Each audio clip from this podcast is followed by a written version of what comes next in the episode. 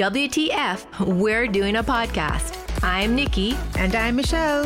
This is 50. Welcome to What the 50. Join us on our continued journey to simplify our lives. We will seek the answers from the experts and offer tips, tools, and techniques to live your life with confidence and joy. Are we ready? Let's go. All right. Michelle. Hi, Nikki. How are you? I'm great. So you know what's coming up, right? Is one of your Yes. favorite times of the year is Soca Carnival. season. Yes. Soca season. So today we thought we would have Julianne Lee on. Yeah. So Julianne, meet Michelle. Hi, Julie. Hi, Michelle. Welcome. How are you? Glad to be here. Thanks for having me. happy to see you. So Julianne is Julianne Lee, but she's also Byron Lee's daughter. Mhm. And from what I know about Julianne, she was instrumental in helping her father bring some of the elements of carnival to Jamaica. Uh, correct me if I'm wrong, Julianne. Um, well, basically, there were elements of it was calypso back then, and the recognition of their mass in Trinidad was replicated here in Jamaica at, on UWI campus. Okay. So we must never ever forget where it really, truly, truly started, and that was with the basin of students up at UWI that wanted to also have some carnival-like um, activity up there. So it was going on for many, many years before. Byron Lee certainly certainly did not bring it to Jamaica. Okay. Popularized it from in the 70s. He used to go down to Trinidad and partake in their carnival, but we never really had a carnival or any carnival activities in Jamaica that was exposed to the mass public or our nation on a whole. So it was never really a part of our culture. It was just basically, excuse me, the students that were here that were basically partaking in something that they took um, that took place in their countries, and they introduced it to a few of the U.S. students. But that's basically what took prior to 1989. Okay. Mhm. So from what I understand is that your father used to travel to Trinidad and spent extensive time down Yes. there and actually took some of the Trinidadian artists on tour with him. And I guess that's how he got familiar with the music. Absolutely. So my dad had a band, and the band was basically a big band, cover band that used to play the R&B artists from in the 50s and the 60s. And through his tours and through his crossover into different spaces, because they, as again I said, toured internationally within the Caribbean basin as a big band band, he then got to know all different types of music. He he he got to know the music from the different islands, and he fell in love with Trinidad when he went down there in 1951 Wow. and sorry, 61, 61, Okay. 61. And he fell right before their independence and right before Jamaica's independence. And he fell madly in love with their music, which was um, calypso at the time Okay. and um, kaiso and stuff like that. And um, being a musician himself and a producer and a promoter and wearing many different hats, he saw the value and um, the he saw the potential of taking that music and then covering it when he went on tour. And then through the years, he then took the actual writers and the performers themselves from Trinidad with him on tour. And a lot of the greats that are out there acknowledge and um, recognize and give credit to him that their first international tour or being heard in a mixed crowd space was was with them when he was on his North American tours or on his European tours and stuff like that. So that is how he became indoctrinated with with calypso. Calypso is of course before soca. Mhm. Mhm. was the- like how you have reggae to dancehall, you have calypso to soca Okay.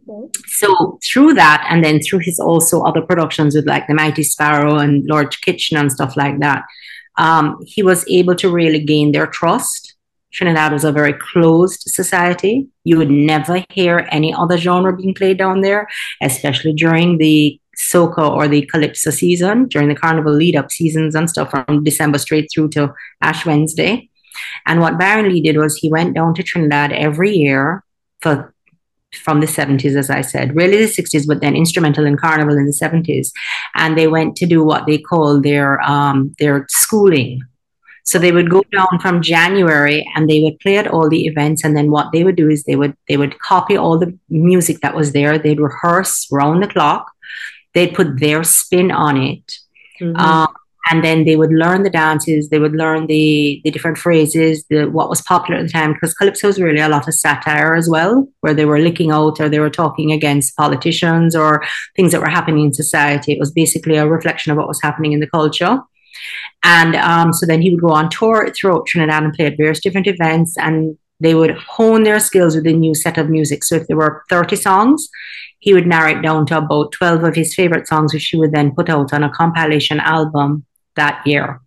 Okay. Because he owned studios and because he owned a manufacturing company, recording company, publishing company, distribution company. He already distributed globally for his own publishing company.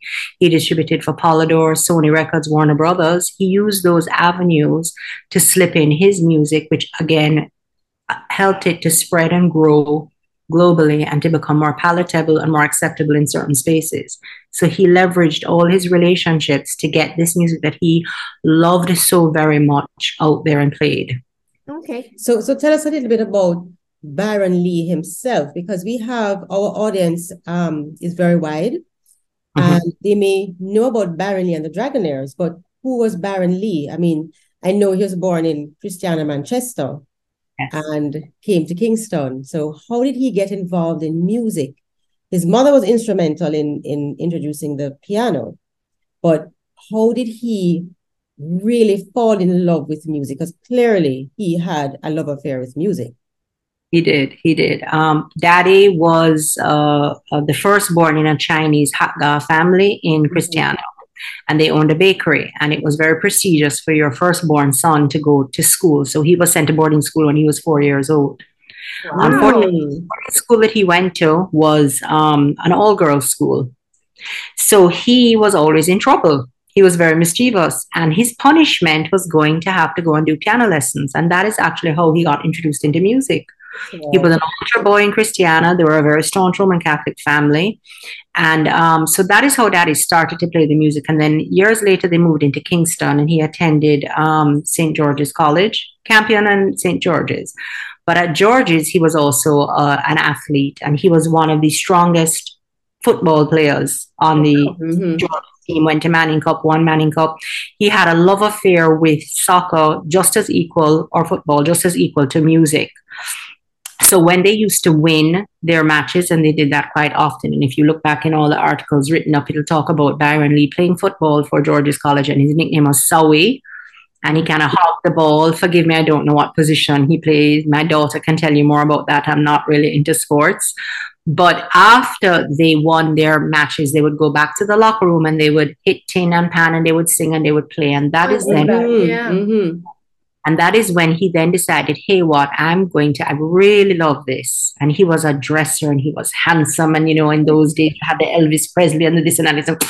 I'm going to go out there and I'm going to play music. So when they got back to the locker room and they'd hit around, he picked out a couple of musicians from there. Carl Brady, being an older gentleman, uh, older classmate to his, mm-hmm. one, Ronnie Nasrallah was one, and they went out and they formed the Dragonaires. And if you know that the mascot for St. George's college is a dragon.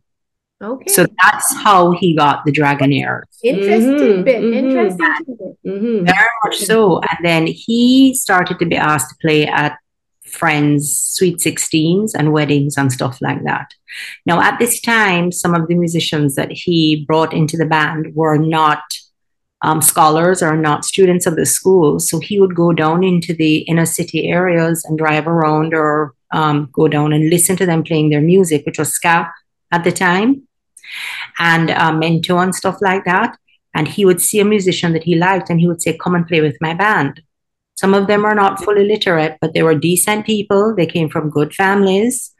Um, they just did not have the opportunities that he had for access or education and stuff like that. And that is some of those members were brought into the band and um, still great dear family members to this day, considered part of our extended family. Okay, so now when he started to go and play at these house parties, one of the things that he encountered coming from an affluent, educated family is that musicians were not treated fairly or correctly or seen as a profession. So they used to have to sit out the back of the house.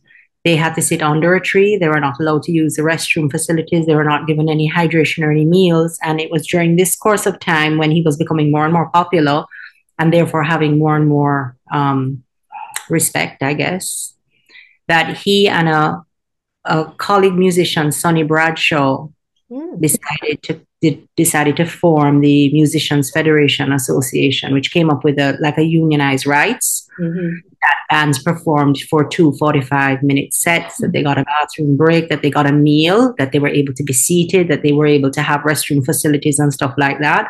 Oh. Um, Bradshaw led that. He was the he was the main leader, but Dad was very much supportive and and equally as instrumental in helping Sonny to formalize this union. So while this is happening, he's gaining momentum. He's becoming popular. He's making his music. He's working along with artists. So in the beginning, um, and he was, by the way, um, he was. This was frowned upon by his dad he was supposed to go to medical school. This was not something that was respected in those days as a, as a profession. This was something that was a hobby, and it was like um, not really looked upon favorably by good families. Um, so he fought. He was always fighting for the underdog, and um, he fell in love with the music, and he started to go on tour. And in the late six, the middle sixties, Eddie Seaga was brilliant in recognizing that for Jamaica to gain our independence, we needed to have three very strong identities. One of them was music. Um, the other was with beauty, with our beauty queens and things like that. And the other one was was culturally our food. You know, uh, he obviously we knew tourism was important, but he, in order for us to to um to be seen as different and to have our own identity, we needed to create this. So he sent out Daddy and um, Carlos Malcolm, and he said to the two of them, "Go out and bring me back a sound that you think would be great for Jamaica." So Eddie Seaga at the time was the manager of West Indies Records, which was owned by a, a company out of Barbados, and um, Daddy came back with with what he took from the inner city areas in Kingston, which was ska, oh, and he, him he gave him. Now ska was very popular Daddy didn't make ska, he didn't write ska, he didn't um, create or, or whatever, but he was extremely instrumental in popularizing it globally. And um, Carlos Malcolm brought back Mento, and Eddie Seaga decided to go with the ska.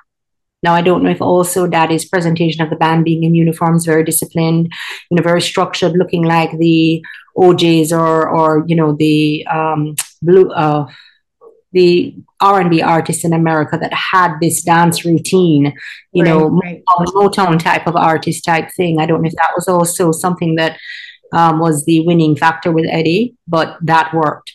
So they went to New York in 1963 to the World's Trade Fair Center to play their music with other countries that were playing their music. And when the ska came out, and they played their repertoire of music, which Jimmy Cliff was a lead singer in the band okay. as did other artists. He wasn't employed to the band, but he was one of the frontline singers that Dad took up there and backed to perform. It was a resounding success. It overwhelmed everybody. Um, it was like it was a huge phenomenon, and that was a great boosting part of Jamaica being positioned globally.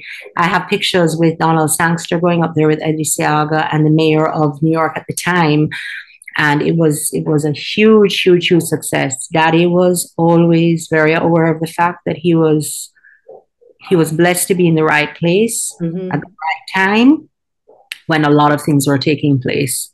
He wasn't the greatest bass player he wasn't the most amazing songwriter he wasn't like this great prophet that came like Bob Marley or anything like that. It's just that because he wore multiple hats businessman, producer, promoter, studio owner, um, record store, retail outlet owner, promoter, all of these things, it was able, he was able to use all of those skills to gain more power and appeal to a global market.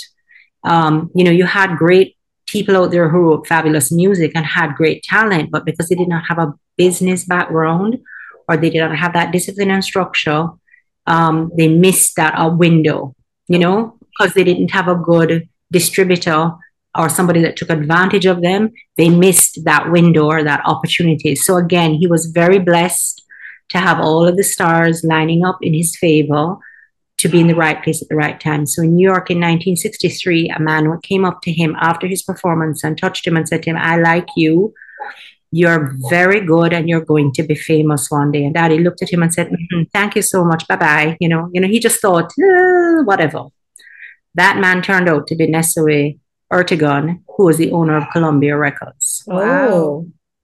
He recorded Dad, and Dad was one of the first, I think he was the very first Jamaican musician to be distributed on a US label, Columbia Records. Okay. A couple of months later, he got a phone call, and Nesuhi Ertegun said, We're ready for you now to distribute for Columbia Records. And Daddy said, What are you talking about? You know, he says, I'm the man that met you, and this is what we're sending to you.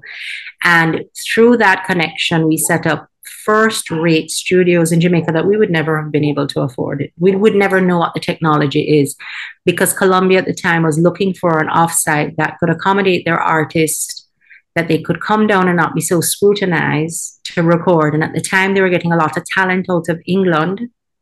And they were getting a hard pushback in America from allowing them permits to come in to record. Really? Um, Interesting. Absolutely, absolutely. Um, and they used to get into trouble with the use of recreational um, items.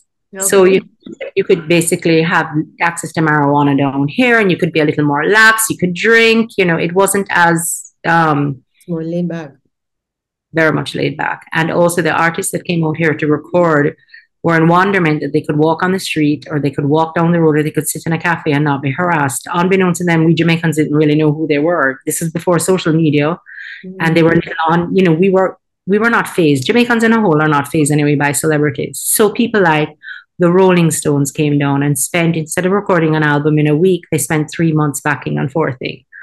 And um, then they continued to visit there and after. You had Paul Simon, you had David Bowie, you know, people who are instrumental. And when they came to Jamaica to record their music, they would then get little tidbits and they would rub elbows with the local studio musicians or the local sound. And that is why Jamaica had such an impact in the Rolling Stones and Paul Simon's music because they then went on into the future and their sound, their ears were accustomed to our sound and they incorporated it into some of their early albums. Paul Simon, very, very much so, and Eric Clapton as well. Mm-hmm. Wow. Um, so, so, so you had mentioned timing just now. Um, that Byron Lee was always usually in the right place at the right time.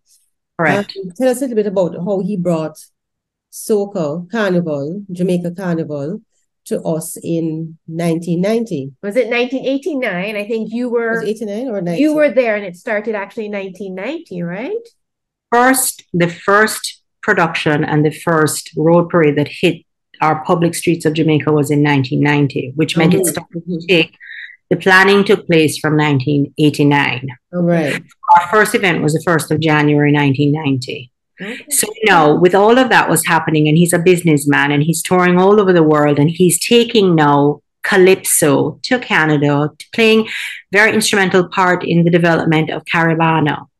Very instrumental in Miami Carnival, was one of the founding people that gave the back end support to it. So when he used to go to Trinidad, I know I'm all over the place and I'm so sorry. No, when he used to go to Trinidad Carnival to study their music, to hear their sound, to learn about their culture, which was what really impressed him the most was was the horn section in the Trinidadian music, the calypso music. He loved the brass. Mm-hmm. And he married that with the bottom end from Jamaica, which was which was huge. That was a major catalyst now in taking that music from that small island and making it be acceptable globally because Byron Lee slowed down the tempo, therefore expanding the audience who was now falling in love with reggae. So he's added another element to it.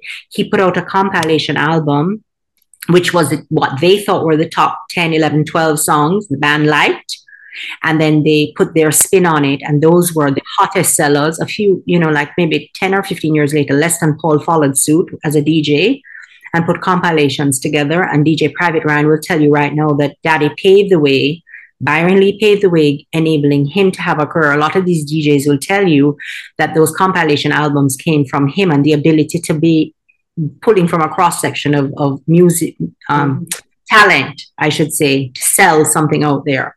Julianne, uh, before you continue on, what would some of the songs that be that would come out of that time be? Because I'm sure I'm well, I'm anxious well, to go and Google and see. Well, first of all, now so Trinidad is there, and he has mm-hmm. already put a Jamaican spin on it to sell his music to the closed Upper St. Andrew um, market that was listening to calypso in the 70s and the 80s. You have to understand that Trinidad and Jamaica had a crossover of a workforce. Okay. So BWIA, Airlines was very important with a lot of the Jamaicans going down there okay. and learning about the culture. So in the 70s and the 80s, there were private parties that were being held that played calypso a lot. Okay. But no Jamaican on the mass market, you never heard it on the radio stations at all. And we only had two or three radio stations at that time. Mm-hmm, mm-hmm. So when you heard Sparrow singing his music, or when you heard Charlie's Roots, or when you heard David Rudder, or all of these bands that are now famous and became popular on a large scale in Jamaica in the 90s, they were only being listened to by a very small hand select people. And that used to really irk Daddy. It really irked him a lot because when he was going to Notting Hill Carnival and he was going to Caribana and Miami Carnival and Brooklyn Carnival, which was really called the Brooklyn Day Parade, um, when he was going to all these countries and partaking, it carnival originated, if you look at the history of the slaves and then of the working class people that would put on and mimic their bosses or their owners and they would go out and that was the only time that they were allowed to make fun of them or they were allowed to express what they needed to express mm-hmm. so it's really a reflection of the mass market and the um, the people of the country on a whole and every country he went to, you would see a reflection. So in Trinidad, you see the costumes that were being built by the local inner city community areas and people like that. And it did so in every other country that he went to. It was the indigenous or it was the um, the migrants that were in the North American territories. And when he came back to Jamaica, there was no carnival. There was no there was nothing that reflected uh, um, expression mm-hmm. or creativity or music. So he got really angry in 1988. He went to an event, um, which was an uptown event in Upper St. Andrew on Carmel Drive. And when he went in there, um, the band members were told that they it was raining and they had to park outside the gate of the school and walk their instruments in while the event owners and their wives were able to go park near the stage and that was it when he he hit that was it for him coming from where he'd come from in the 50s and fighting for musicians' rights and to be respected. And he's a big, big businessman, and his musicians are, are very respected people. And he just said, thank, thank you. And he turned around and he went home while it was raining. And he said, when you're ready for us to perform, you call us back. That was the that was the final disrespect. And they felt because it was an elitist music, it should not be allowed to be shared by anybody else. It was only their little closed group of people. And he said, you know what? Time now. And that was a birth. I'll never forget sitting there on the patio with him while he just, he was a very quiet man. And he just held, you know, his forehead and he just kept mulling it over. And then he just looked at my mom and he goes, okay, so get ready because next year we're going to bring a parade to the streets, to the mass market that they can partake in. And the man at the side of the road, it, it, this is not an exclusive music. This is not unattainable. Music belongs to everybody. It crosses all barriers.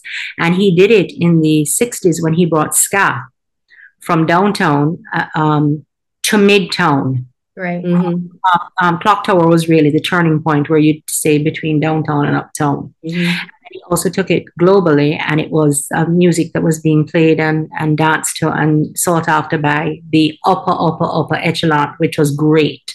And then he felt that the musicians were getting their due respect and the writers and the choreographers and everything. He actually wrote the song Jamaica Ska, you know, Ska, Ska, Ska, Jamaica Ska. He was one of the three writers of that song. And that song was then put on Bob Hope's show. Bob Hope and Annette Funicello It was also in the Beach Blanket um, movie that Annette Funicello and Frankie Valli did, and they sang it. They themselves sang the song.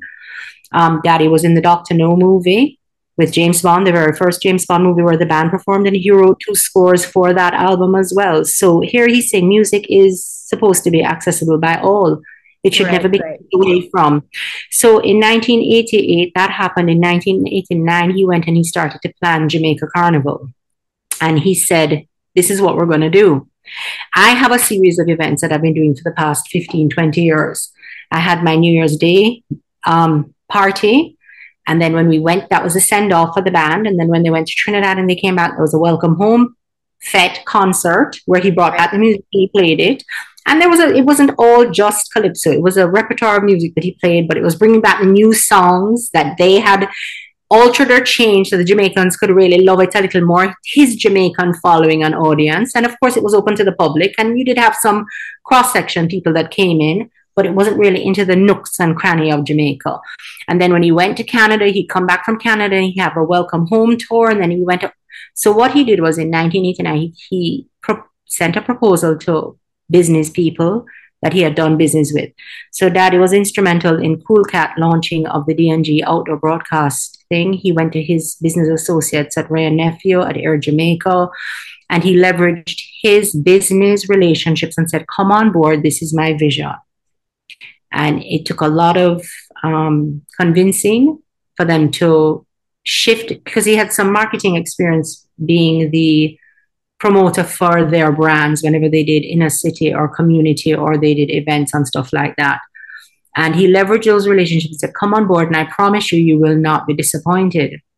Wow. Now, Michelle, I don't know if you know, but the coverage that we got in 1989 and the fight that we got from two communities gave us more media coverage than any political situation in Jamaica prior to that. The Christian community Christianity and the church and the reggae fraternity fought us every step of the way. And I was present for that.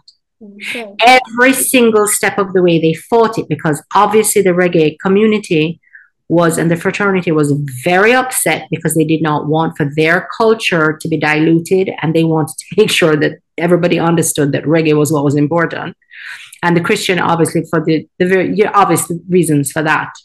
But, but I think I think I think Byron Lee did a good job in reminding the the reggae fraternity that calypso he's not trying to take over or to dilute the reggae. I mean, the calypso will be played for two months, three months of the year, um, and then it's reggae after that. Of and then course. what he also did with how he sort of changed up the the music a little bit. He added the he he combined both genres and came up with his own sound. And what I also love, not only was he trying to unite um, Jamaicans from from from all areas, but he also wanted to unite the Caribbean. Yes, which is important. Which is very important.